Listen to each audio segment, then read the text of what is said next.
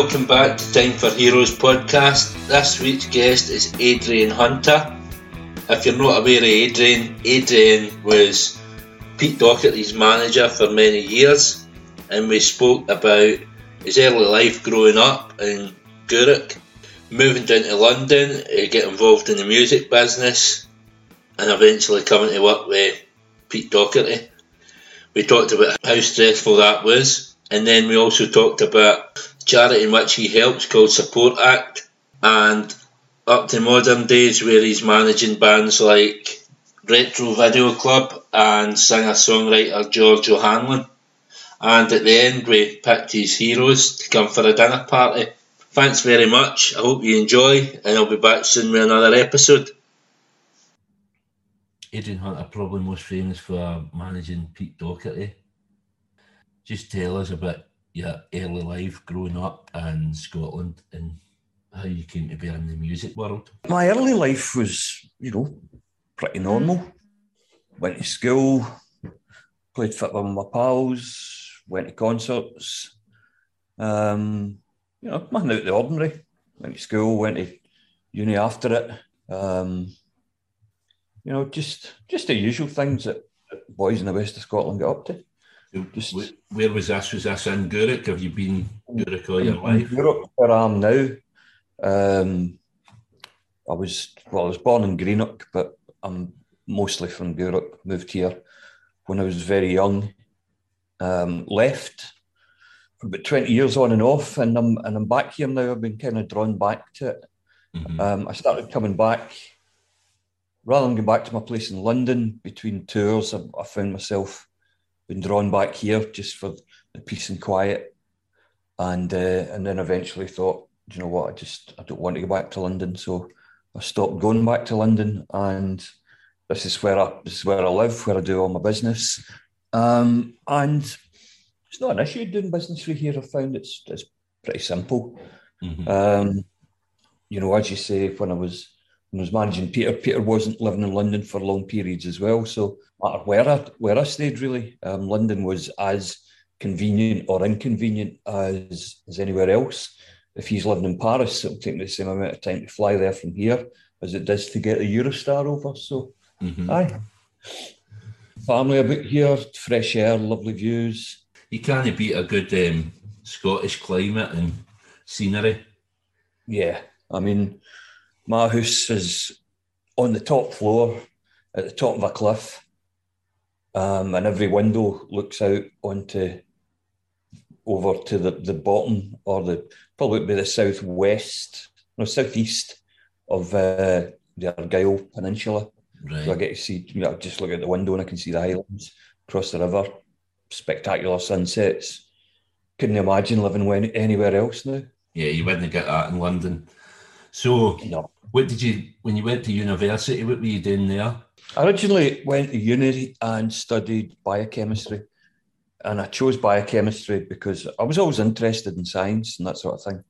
I didn't know what I wanted to do really. I was I was very young for my year, so I was very young when I went to to uni. I think I'd I just turned seventeen, maybe. Mm-hmm. I wasn't I wasn't eighteen yet. I'm not sure, um, but two of my pals were doing biochemistry, so I went to do biochemistry as well, and I hated it. Absolutely hated it, and left after three years.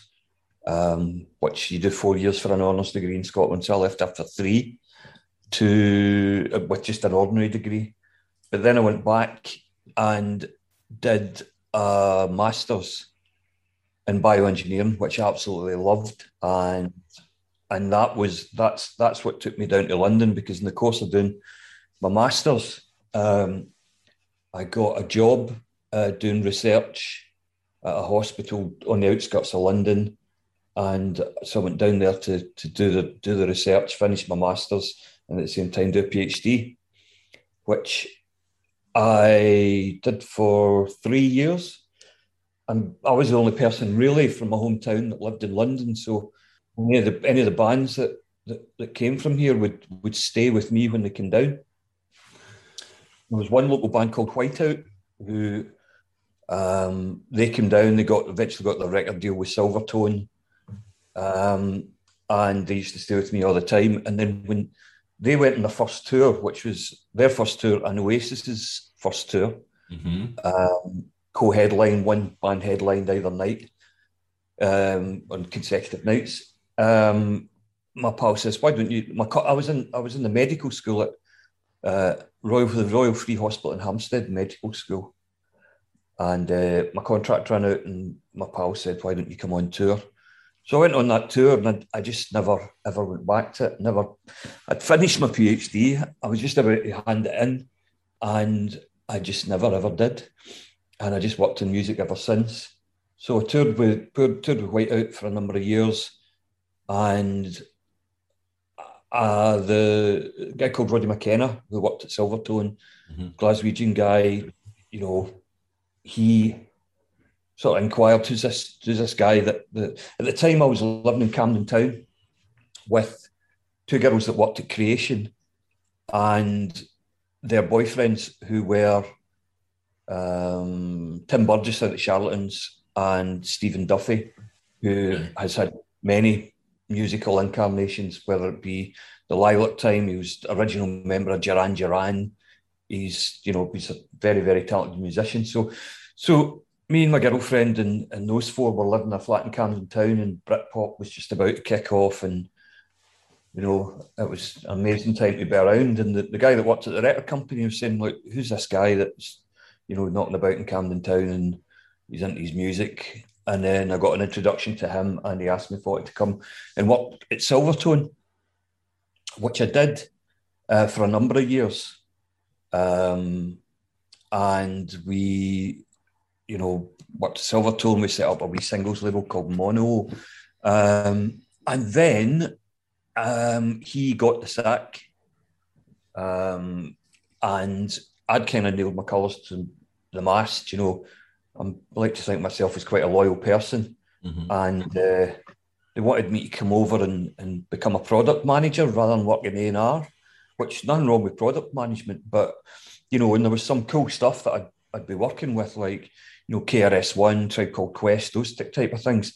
But there was an awful lot of stuff that I really didn't like, which like steps and yeah. Rednex, and you know, so I wanted to stay in A and R, so I just well, it was the right move, the wrong move. I, I, I decided that that's what I was going to do. So, so I get I get I get made redundant when he did, and then that night actually, a pal of mine got in touch and said, well, "There's a band playing tonight. You really could, should come and see them."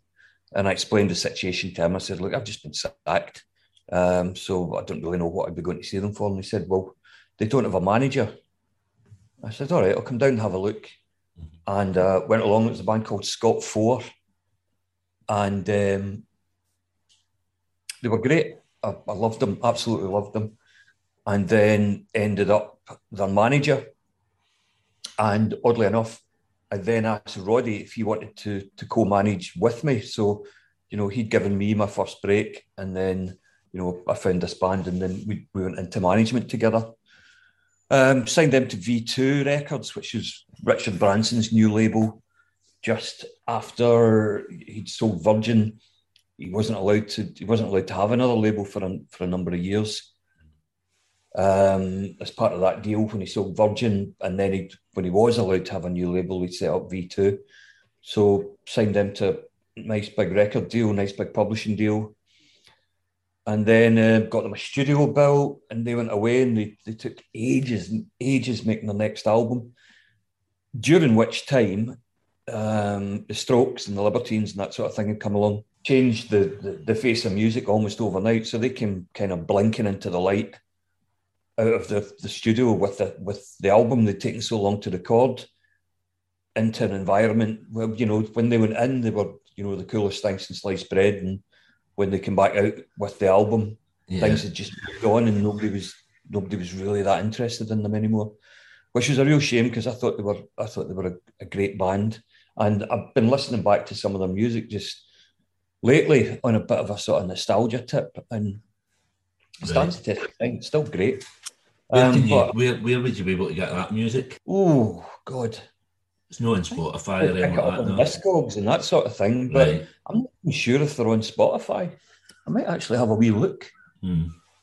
Um, have I got spot? I don't think I've got Spotify on this laptop, but I'll, I'll have a wee look at some point. But Yeah. yeah, Scott Four, um, as in this fourth Scott Walker album. Right. Uh, so it's fairly easy to remember.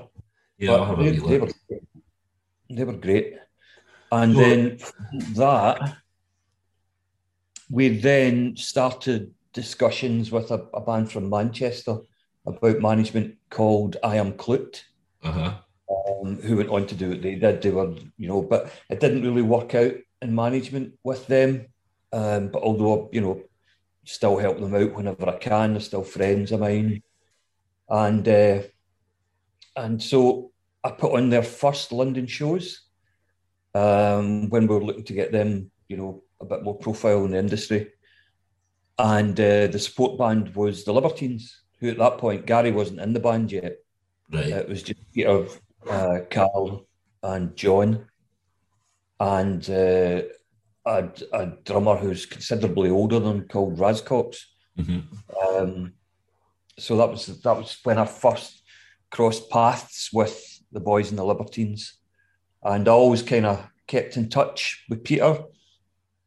So I drifted out of management for a couple of years, just into club promotion and putting gigs on, and just generally going mad for three or four years. hmm And, uh, and Peter and I's paths would cross every so often, and he would ask me to manage him, and maybe the time wasn't right or whatever. Um, and then I actually started got back into management, managing uh, Drew McConnell's side project called the Phoenix Drive, which is a much more rocky band. But the thing is, they were a good band, but but Drew was, you know, he was heavily invested in Baby Shambles, who were in, you know, the eye of the hurricane at that point hmm um, the most famous, stroke infamous band in, in Britain. And uh, I went to see them at Brixton, and um, and I hadn't seen Baby Shambles before. It was only ever Libertines that I saw, and uh, and I just thought they were incredibly exciting. Would And this be early, early Baby Shambles? Who was drumming? yeah, I think I think I think the first album had just come out. Right. Um, they parted company with James Mullord, who was managing them up to that point. There was all sorts of craziness going on. I mean, really mental stuff going on. But, you know, I was going through a period in my life where I was a bit mental as well. So I, uh, I, th- I was watching them on stage and I knew that Drew was never able going to be able to commit full time to his side project hmm and that if I wanted to do anything, the the band I should be managing were the one that I was watching on the stage that night. So I guess after that, I started making, you know, kind of more subtle approaches because I was very close friends with with Mick Whitnall, who who joined after Pat left, Baby Shambles. That is. Um, me and Mick were old old pals, and obviously I knew Drew. I didn't know Adam the drummer, and I, I knew Peter kind of off and on um, over the years. So I kind of put the feelers out about management because they really needed management. They were they were, you know, they were without a record deal. They they were, you know, just all sorts of madness kicking off, and uh, so I thought, no, I've got nothing to lose. So by this point, I was back in Scotland though, working in a record shop, Rhythmic Records in Greenock. Right. And uh, I was on my arse, if I'm honest with you. It was like earning 30 quid a week or something like that. And, Mhm. you know, being skint, but I just took that 30 quid a week and spent it on the megabus, Right. going up in London. They were quite flexible with my, my days off and that sort of thing. So, you know, I would work in the shop, get my 30 quid or 35 quid and, you know, just go down to London running on empty basically Hmm. uh, just to try and cement myself in a position of of managing baby shambles, and then eventually, you know, that that came off, and obviously, I had to I had to pack in working in the shop. Al- Although I did I did uh, I did uh, go back up and work at Christmas when it got busy because I, did, I didn't want to let them down. And uh, but by that point, you know, I could afford the train. so um, and that's kind of how I ended up managing Baby Shambles, um, which I did for nigh on 10 years, I would say. I mean, Baby Shambles haven't officially sacked me yet. No. it, it was just Peter. so, so Yeah, Because Pete did, he did sack you at, one point, didn't he? And then, Okay, I mean, I mean, there was the, the, the listen. It's it's. I'm I'm not t- telling tales out of out of school here when when addiction issues are discussed. yeah, I mean, I won't I won't go into it. I won't go into any personal details of it, but. Uh, Peter's addictions have, have been well documented, and that's not for me to discuss. But what I can say is that when you put heroin and crack cocaine into any mix with anyone, what ensues is basically chaos, yeah, absolute chaos. And my job was to try and manage that chaos. But because of that, I think I was sacked about five or six times over the course of the, the 10 years I was involved with, with, with Peter in the, in the, in the music projects and, and other Yeah. projects. It was just that the, the last time it happened, you know, it was, it felt, it felt a bit final. And for me, I was kind of getting to the point of just not being able to put it this way. I was about to turn 50, and I thought to myself, right, that's 10 years I've been doing this. What am I going to like, be like when I turn 60? yeah, if I'm still doing this. And I just thought to myself, ah, the likelihood of me turning 60 is minimal if I keep Mm. doing this job because it's the stress levels. I mean, luckily enough, I was never, never into into into drugs really. Smoked, drank, you know, you know, their their their habits as well. They can be addictions as well. But I was never into into heroin or crack or even speed or coke or anything like that. Just it wasn't for me. And I think I was kind of lucky in that respect because I think I would have gone right off the rails if I if I had a a penchant f- for it.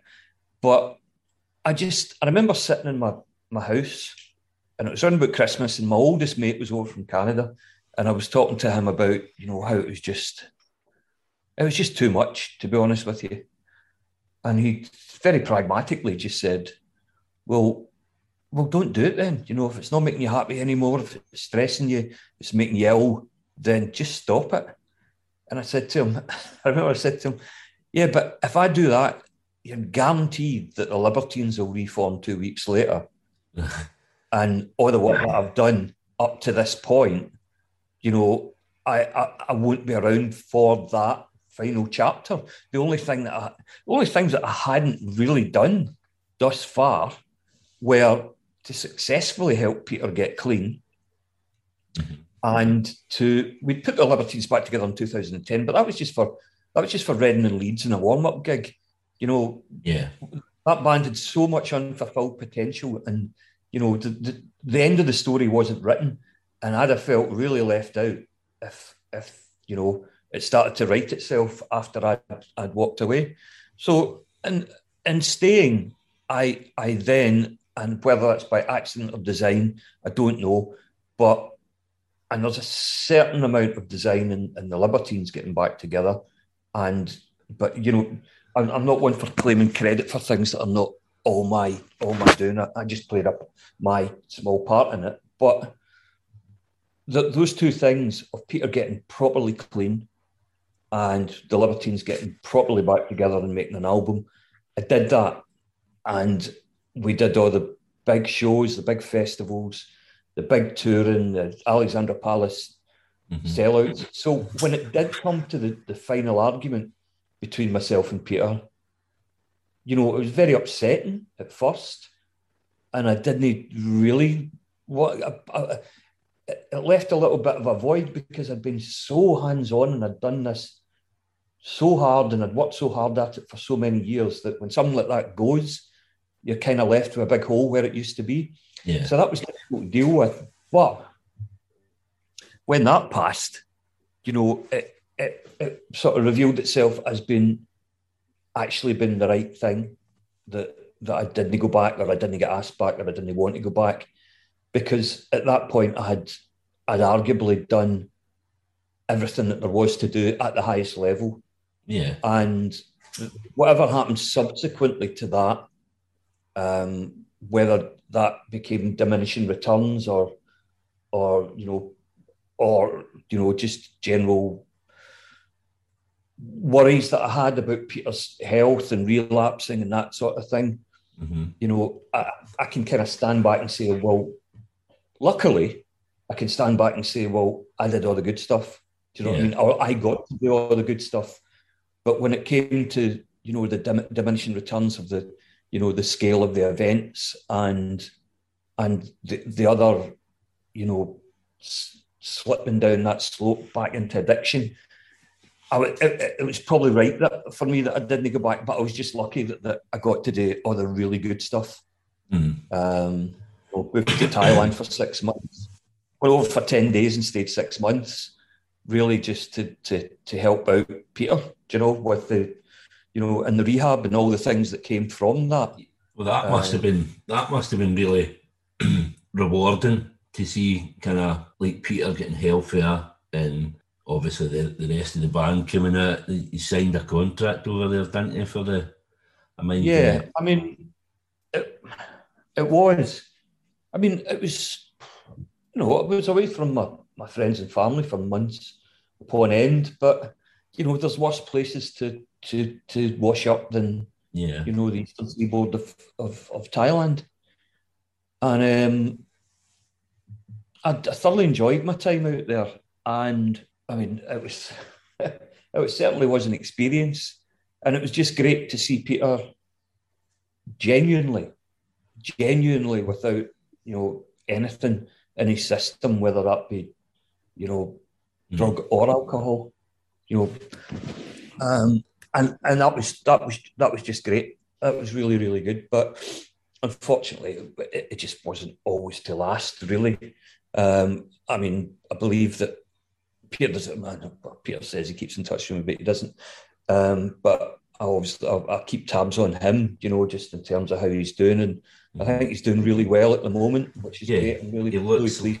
I would say he looks the, the healthiest he's ever looked. I mean, he's put on some weight, but Yeah, it's just nice to see somebody like that after so many years. I mean, I've been invested in the Libertines.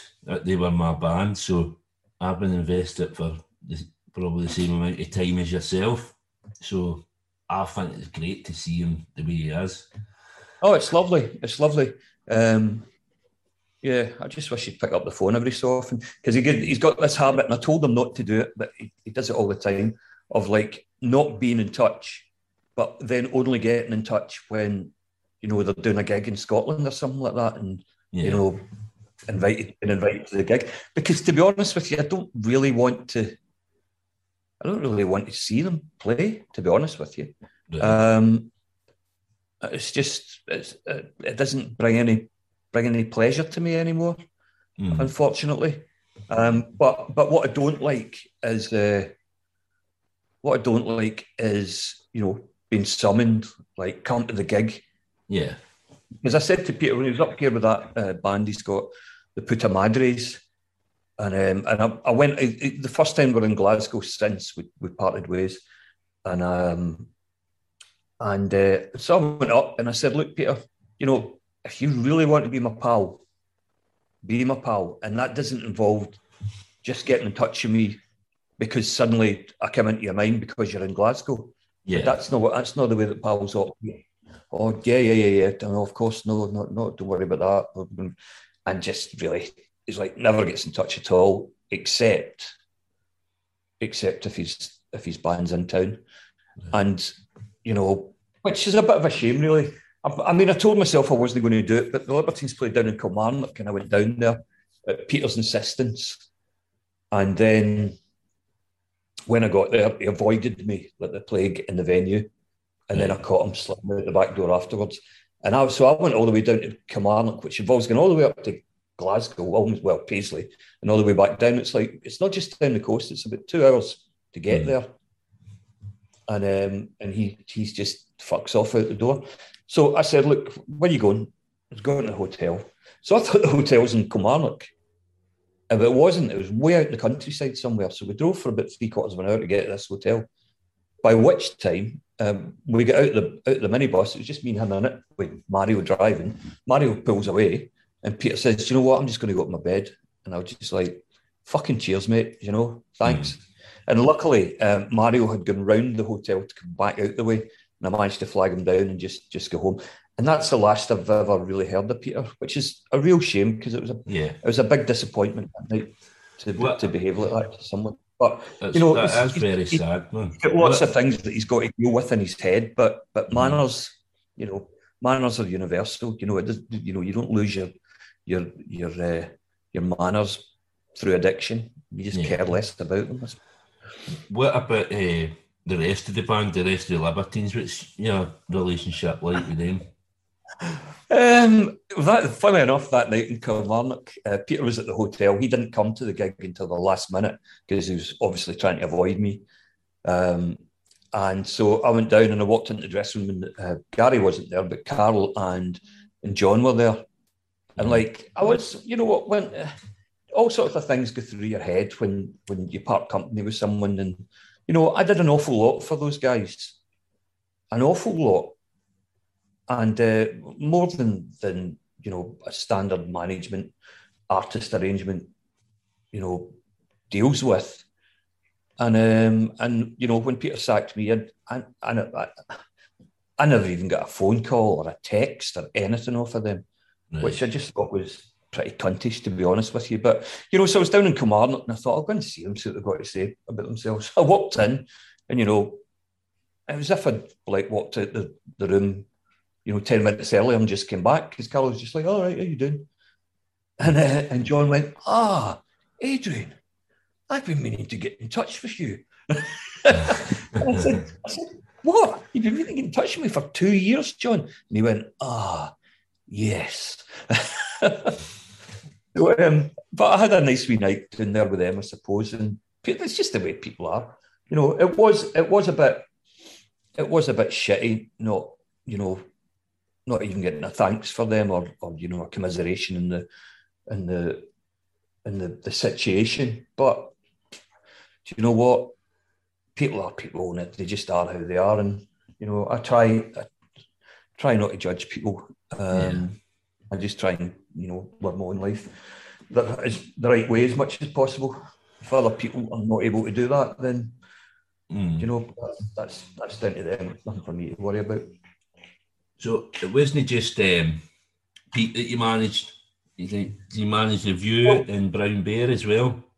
Um, yeah, I the managed I know view, Brown Bear. I've had Brown Bear on. I've had Matthew on another podcast that I've done, and that's kind of where your name came up. And obviously, okay. Matthew. That's a love guy. I love Matt. Yeah, and I'm supposed to be catching up with him soon. It's been uh, uh it's been too long since I've actually seen him. Months now. So I'm, I'm hoping we're going to catch up in the next next week, couple of weeks or a month or so. Yeah, um, he and yeah, man, Kylie, you, we, uh, he says that you got him jobs doing managing for the Libertines and the View, Kyle Falconer. Yeah, so. I mean, Matt's a, Matt's a sound guy, you know, and he's a great musician, but I also think he's a he's a really hard worker. He's really reliable and he's and he's really skillful at what he does. Mm-hmm. And he, you know, he can turn his hand to tour management. Um, you know, he, uh, he got his experience um, working. You know, bringing him in to do, you know, running and that sort of thing for uh, in the Libertines camp. And you know, he took that experience, learned it very quickly, and then took that and applied it to to working with with Kyle on his on his solo stuff. What was it? Was it you that got Kyle into the rehab? Because obviously you'd yeah. been over there and um, yeah, you helped kind of a, a charity support act, didn't you? Yeah, you uh, my friend, up. my friend Dylan, who worked uh, at the rehab that Peter went into, um, and Dylan was actually the guy that you know got Peter over the line and getting clean, mm-hmm. and uh, and I brought Dylan in to you know to to help and be a sort of counsellor, advisor on the whole Libertines thing when when we're on the roads, you know, just in terms of, you know, trying to trying to bring uh, maybe a bit of that expertise into that camp, you know. And um, and Dylan's extremely good at what he does, and he he left the rehab that, that Peter had been in, and came to me. But this is post Libertines, so it's post Libertines for me, and it's post Libertines for Dylan. And mm-hmm. came to me um, saying that he, you know he'd, he'd started work at another rehab in, in northern Thailand in Chiang Mai, and I was spending a lot of time out in Thailand after after Peter and I parted ways. You know, just just you know, trying to relax, um, wind down. And uh, so I went up and met these guys, and we, we came up with the, the idea of Support Act, which is, you know, to not just for the people that the front men in bands, the, the you know the Peters of the world, but for for your guitar techs, your roadies, your front of house sound guys, your you know the the people who, who didn't really make it as musicians, that sort of thing. Mm-hmm. And so we came up with this this scheme to try and provide rehab for these people. And I think in total, maybe four people we put through through rehab programs. Right. Um, and uh, over the course of when when we were doing that, um, I stopped doing that. Um, and, and and and it's always in the back of my mind to kind of restart it with someone. Um, but I've just it, it just hasn't happened yet. But like I'm quite proud of the fact that we managed to help, you know, a few people while we were while yeah. we were doing it. And obviously Kyle was one of them. I can I can mention that because it was in the newspapers. Because mm-hmm. um, I mean, Kyle's life is kind of turned around. He's got children now, and it's it's nice seeing that as well. Kind of the same as what we're saying about Peter. It's nice. It's nice to see them healthy. So, what's what what are you doing in music now? Are you still involved in music or? Yeah, um, I manage a band called Retro Video Club from Edinburgh. Yeah, um, yeah, they're very good. Uh, I manage a Dutch artist called Pitu. Um, I manage a young lad called Georgia Hanlon, who myself and Lee, who Lee got again experience working with me on Babyshambles and the Libertines and Peter's solo stuff, and then he he he was more hands on with the View, and so I co-managed the View with Lee, and he also managed an artist called Rhys Lewis who he signed to Decca. Um, and Lee discovered through another band that we managed called the Estevans, um, a, a, young lad called Georgia Hanlon, who we we started managing, and we put his first show on in March 2020, mm-hmm. and we are getting some very good reactions, and and then uh, COVID hit and lockdown hit, and everything just stopped. So the record companies, what they initially did was make sure that all the signed artists had the facilities and you know everything they needed to to tide them over creatively and you know and you know looking at their mental health and just make sure that they're in a safe place or you know in a good place um, you know all round and then they started you know must have just gone back looking at you know all the stuff they were they were thinking about before lockdown, like mm-hmm. new artist wise, and um, and George started picking up a lot of attention. You know, a number of record companies, you know, expressed their interest and wanted to sign him, um, both in, in Britain and in, in America. And then we eventually signed him to EMI for the rest of the world, except America, where he's signed to Harvest Records. Um, and then we, we, we signed his publishing to BMG. So so that was you know that was some good good business getting done during lockdown. And then another young Scottish lad called Christy, Christy O'Donnell from Glasgow, um, you know, performs as Christy. Um, I had already signed him to, to Made Records, which is the, the label run by the, the management team of Sigrid and Aurora. Right. And so we, we you know, I, I, teamed up with them and developed Christy over, you know, 12 months or so, releasing again just after lockdown. His first release on Made came out, and he just signed with uh, Decca Records last week. Right. So, so that, that's all going really well. Well, you're keeping yourself busy. Ah, yeah, yeah. There's another guy called David English who is, you know, we're developing him with the same producer that we developed George with, and he he just sounds absolutely amazing. All the artists I work with sound they all sound completely different, which is you know which is great. Um, and I, I, think they all sound fantastic. And it's it's it's it's good to actually be able to concentrate on the job of management now, rather than the job of you know firefighting and yeah, just yeah, just just general craziness obviously, I'm aware of George. I think you've posted a few things on Facebook, so I've been aware of him and I've checked out his music, which I'm really into. And obviously, Retro Video Club, I've been I've been into them for a good few years. And it was only once I kind of added you on Facebook and I thought he posts a lot about Retro Video Club and I, I thought maybe you were involved in some way. Um, so at some point I'm looking at getting Liam on the podcast. Oh, I'll, I'll, I'll give, him a, give him a shout. Um, but obviously, they, I mean, they just played this SWG3 the other week, didn't they? With yeah. Mark Sharp as well. I've had him on the podcast. Another yep. band. And young lad, Connor Fife. Yeah. So, obviously, with that, what, what do you think of the Scottish music industry where it's at? Do you, do you think it's in a good place? Um, I do. Um, Scotland always punches above its weight in, in terms of music. I mean, something that pisses me off a lot is that, um, you know, you always get your scenes, right? You get the Sheffield scene where you had your Milburns and your Arctic Monkeys and all that, your Bristol scene where your Portisheads and your Massive Attacks, your Liverpool, your Manchester. You know, it, it's all about scenes, and that, that's what the music business kind of looks at. They look at all the major cities and they know that all the wee bands, the good bands from those major cities around the smaller towns, they yeah. all gravitate to either live or play in the major cities. So they develop their networks there.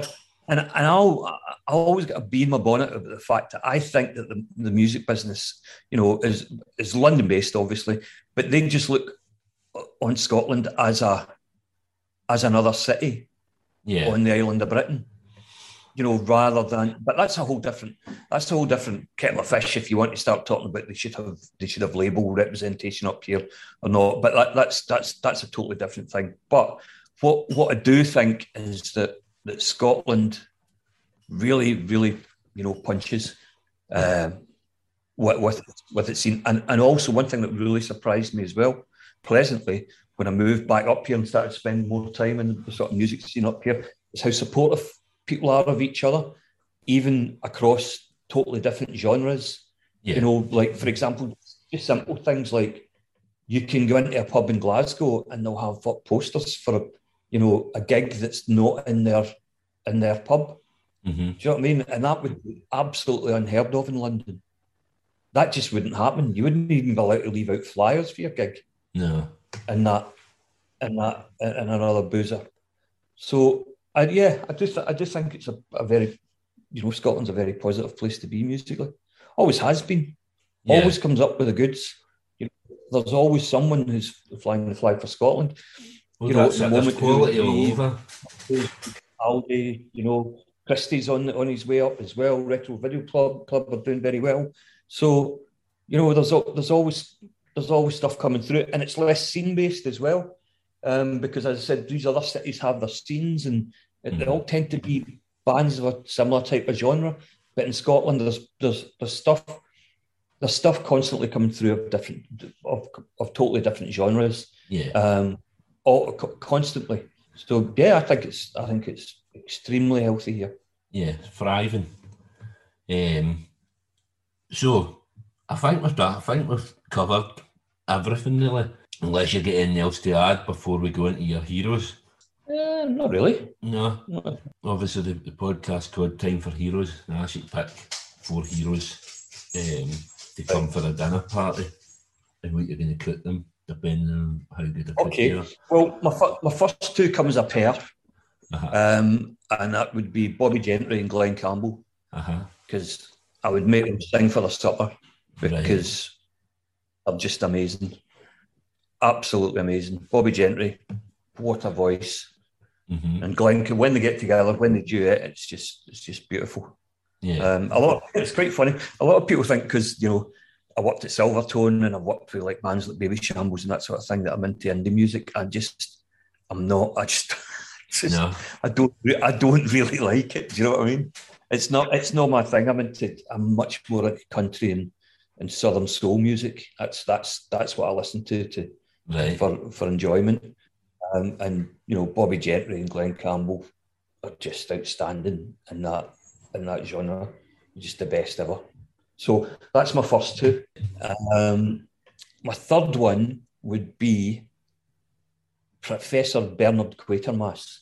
Right. Because because I love the Quatermass films and TV shows and that sort of thing. I'm right into my, my old British horror films. Mm-hmm. So and he's he's right up there.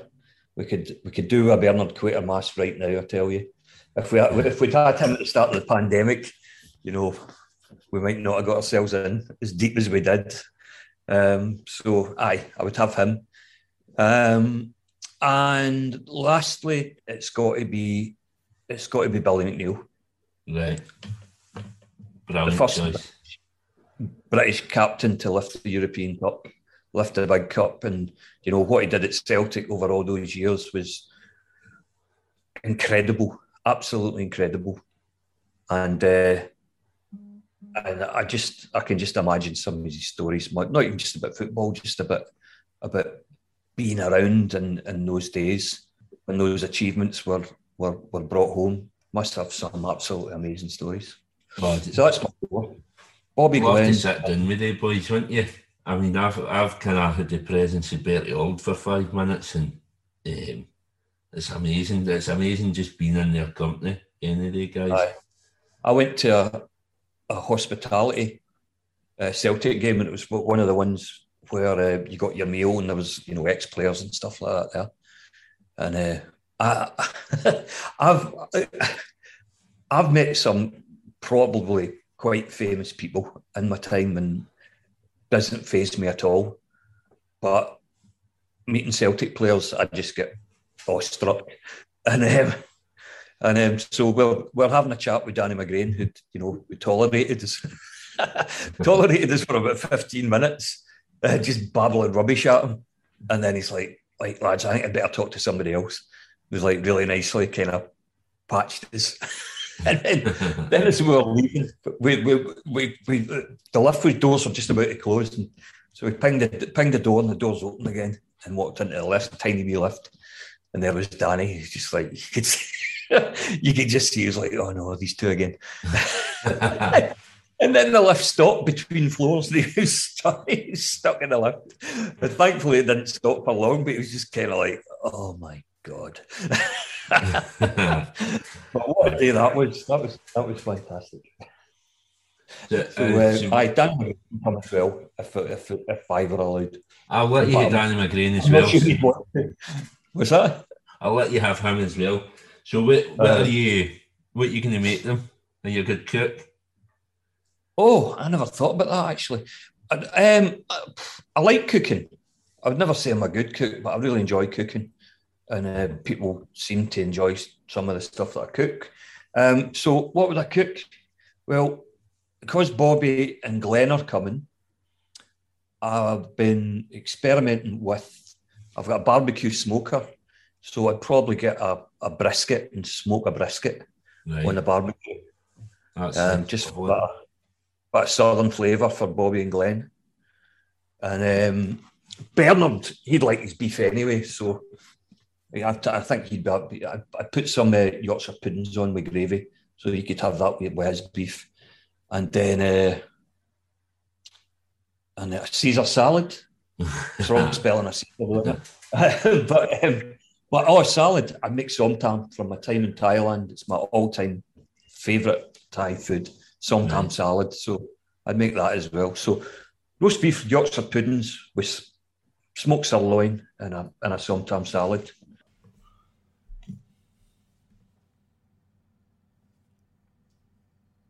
I hope you all enjoyed this episode of Time for Heroes podcast.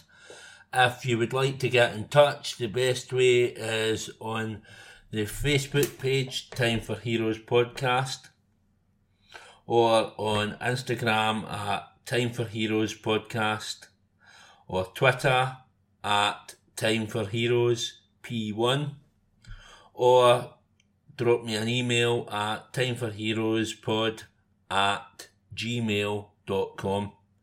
You'll find Time for Heroes on all podcast platforms, including Spotify, Apple, Google, and Amazon. Please leave a review where you can, share with others, and more importantly, enjoy.